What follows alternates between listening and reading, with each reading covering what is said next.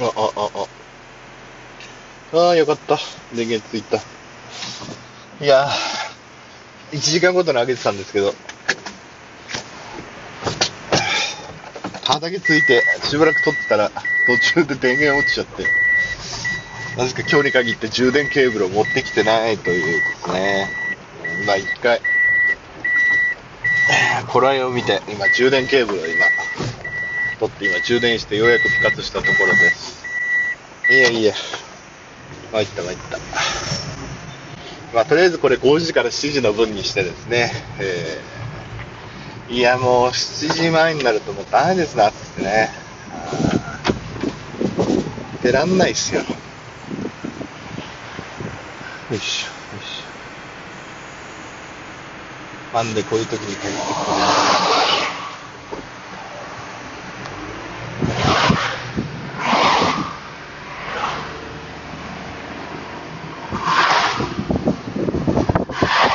りあえずですね、えー、一番遠く離れたいちごの親株ハウスから家に帰ってきて今充電をして、えー、とりあえず家の近くに今節水を作ってるですね、いちごの苗をそこに置いて、えー、遮光して温度をこう調整して野冷という処理をする予定のハウスに向かいます。ちゃんと水が見ないといけないですね。いや、日差しが来てから今日水なんか出てなかったら一発で水がせっかく刺したやつみんな干上がっちゃうんですね。あーとずっとなんか環境音だけ流してるともうあれなんで、あれなんですけど。そうだな、この時間だから窓の話をしようかな。あ、えー、これを聞きの追跡してる方、もし聞いてたら、多分もうね、日の出前から作業なされてる東京関係者の方も多いんじゃないかと思うんですけども、よくあのー、大体為替って、まあ、証券会社にもよるんですけども、おおむね夏時間だと大体月曜日の朝6時ぐらいから、土曜日の朝5時とか、そんぐらいまでこう、取引が世界中の市場が開いてるんでね、こうやったりするんですけど、あの、土曜日の土日、まあ、ぶっち日本時間で土日休みになって、まあ、日付変更線の近いところの市場から空いてって、もうこの時間から空いてたりするんですけど、あ例えば土曜日の日本時間で朝に、まあ、100円、100円で、えー、1ドル100円で取引が終了したとしたら、土日動かないんですね。で、えー、月曜日の朝になってオープンした瞬間に100円からスタートするんじゃなくて、いきなり99円とか、99円50銭とか、まあ、あ価格に差が傾向が生じて、いきなりスタートするんですね。だから持ち越しした人なんかは、差額がこう、あの、うまく、あの、なんていうんですか、あもし FX なんかやられてる方はね、口座維持率とかね、証拠金って言うんですけど、それが足りなかったりすると、ロスカットって言って強制的に解除され、あの、取引がね、えー、ダメになっちゃったりするんですけどね。あの、それ窓開くとです。ただ、あの、一時期その、取引手法にも選択されたんですけど、窓が開いたら戻るっていう確率が高いっていうことで、例えば土曜日に100円で終わって、月曜日に99円50銭で始まったら、100円まで戻るだろうというふうな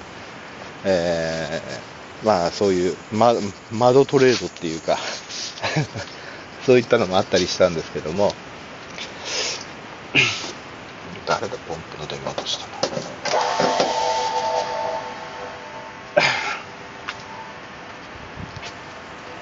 の？で、そういうのもあったりして、だからもしカツカツで例えば1万円積んで100万円の取引なんかしてる、今はそんなないですけどね、50万円で100万円、100万円取引をしてる人とかに、50万円で1000万円分の通貨の取引をしてる人なんかは、そこで強制的にロスカットされたり、損失が生まれたまま取引がね、終了してしまって、えー、まあ、あの、せっかく取り返せるのにね、結局値段元に戻ったのにみたいな感じでね、ちょっとここは専門的な話になってしまうんだけど、えー、そういったことが起きたりしてしまいます。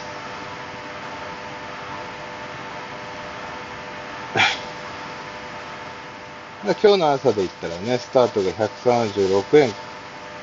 えー、21銭かな、先週末では、今は21銭だけど、先週末136円、どれくらいで終わったかな ?18 銭か27銭で終わったのかな？だから今日はそんなに窓が開いてる印象はないですね。あと気をつけなきゃいけないのが、ちょっと為替って一年中やってますけど、一年中じゃないや、あのほぼ平日やってますけど、時間帯によっては、そのアメリカとかニューヨークとか日本とか、ロンドンとかパリとかの取引所じゃなくて、そういう、えー、ただその日付によってね、その活発な市場っていうのも変わってくるので、例えば取引量とかが少ない取引所でも、その時間しか空いてなかったりすると、ちょっとの金額で1ドルの値段が大きく上限しちゃったりするんですね。なので、せっかくね、えー、長期的に見れば円安だとか円高だとかっていう流れを掴んで通貨を持ってたのに、1日とか1週間単位で短期売買をやられてる方でね、すぐちょ、ちょ、その、よく初心者が落ちるんですけど、株でも為替でもこう上下した時に、すぐロス、あの、マイナスが膨らんできて、もちろん見切り線量ってね、えー、あって、とりあえずその、取引がね、損失拡大する前に切るの必要なんだけども、時間帯によっては、あの、上がり下がりがすごい起きる。例えば、あ大体ニューヨークの市場が日本時間で夜の10時半ぐらいに開いたりするんですけども、あのー、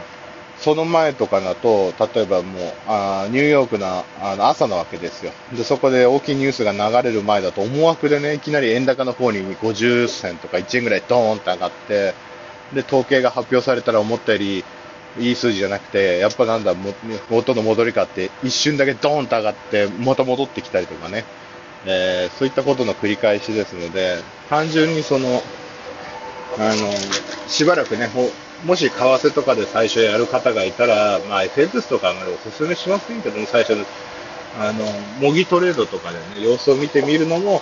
あ面白いかもしれません。うん、じゃないとね、本当に多額な損失とかね、えー、スイスフラの時のようなね、あの、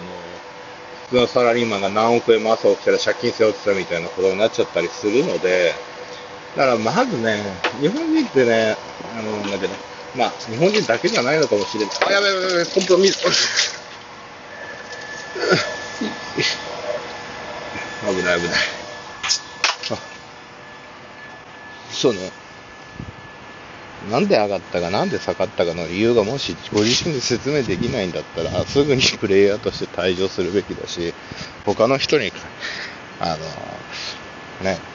取引何なのとか聞いてるうちは、俺はやるべきじゃ絶対ないと思いますよね。たまたまね、株が上昇志向の頃、適当な銘柄買ってもね、誰でも勝てる状態でやっても、絶対それ、ね、ハイアンドローやってるのと一緒ですから、全然長期的に見れば絶対どこかでしっぺ返しが来ると思うんで、自分は長期的に運用するのか短期的に運用するのか、なんでこの株を買ったのかとかね。だから、それで自分が例えば、この株はこれを自分の思った考えと、えー、剥離していったらすぐに手を離すべきだと思うしね。だから見切り線量っていうのはそういう言葉で。でもし自分の予想が当たってて、えー、まあ、単純に偶然の力じゃなくて自分の予想したファクトね。で、当たってて、やっていくんだったらもちろんそれやっていくべきだと思うし、でもそれをできるだけその現実とのファクトとの差を埋めていくっていうのが重要なんじゃないかなと思います。私もね、本業じゃないのでね、偉そうなこと言えなくて、私もたまたま勝ってるだけかもしれない。だけど、いずれかは疾病返しが来る。どこかで、まあ、例えば、ね、誰かが利益を確定した時の売りで、あの自分は手放すべきなのかどうなのかっていうね、えー、選択に迫られる時が来るかもしれない。だから、あ結局、クロート相手に素人がね、数百万とかね、資金で始めたって、勝てるわけがないんですよ、向こうは。